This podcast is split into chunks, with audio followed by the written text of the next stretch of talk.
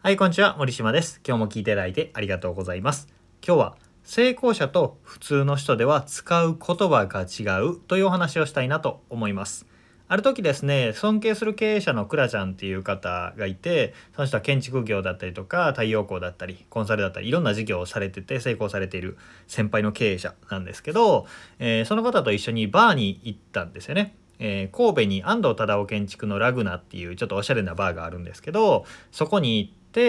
えーお酒を飲んでました。これは3年ぐらい前かな？のお正月明けのお話なんですけど、えーそのねカクテルを飲みながらいい気分になってた時にクラちゃんに言われたふと言われた一言にハッとしたんですよね。その言葉何かっていうと「森氏はさ今年どういう年の予定?」って聞かれたんですよね。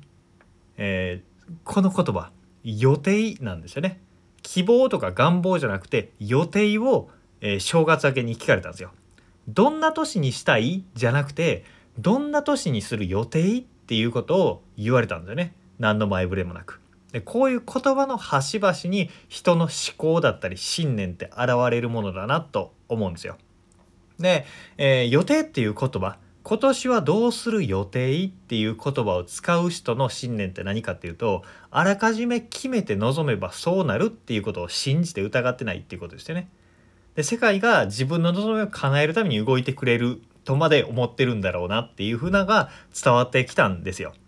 で、えーその時ね毎年僕は自分の1年間の目標とか年初に決めてるんですけど、まあ、ぼんやりとしか考えてなかったのでそのハッとしたことをねきっかけにその後家帰ってからブワーって紙書き出しながらですね思考を整理してあ今年はこういうことをする日に、えーする年にしようっていうふうに考えて、えーめちゃめちゃね目が開かれたタイミングになりました。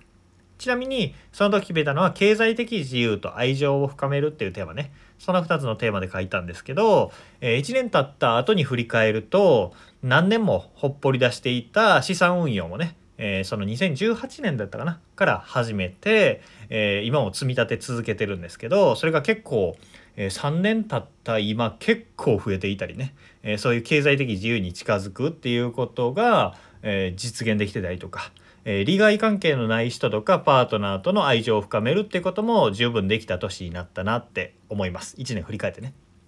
でこの年初のこの言葉との出会いこの気づきっていうのとの出会いがなかったら1年の濃度濃さって全然違ったんだろうなっていうのを今思い返しても思うんですよね。えー今ねこの音声を聞いてるタイミングは全然正月じゃないと思うんですけど、えーこれを聞いてるタイミングで残り今年あと何ヶ月かあるわけじゃないですか。その期間っていうのをどう使う予定ですか？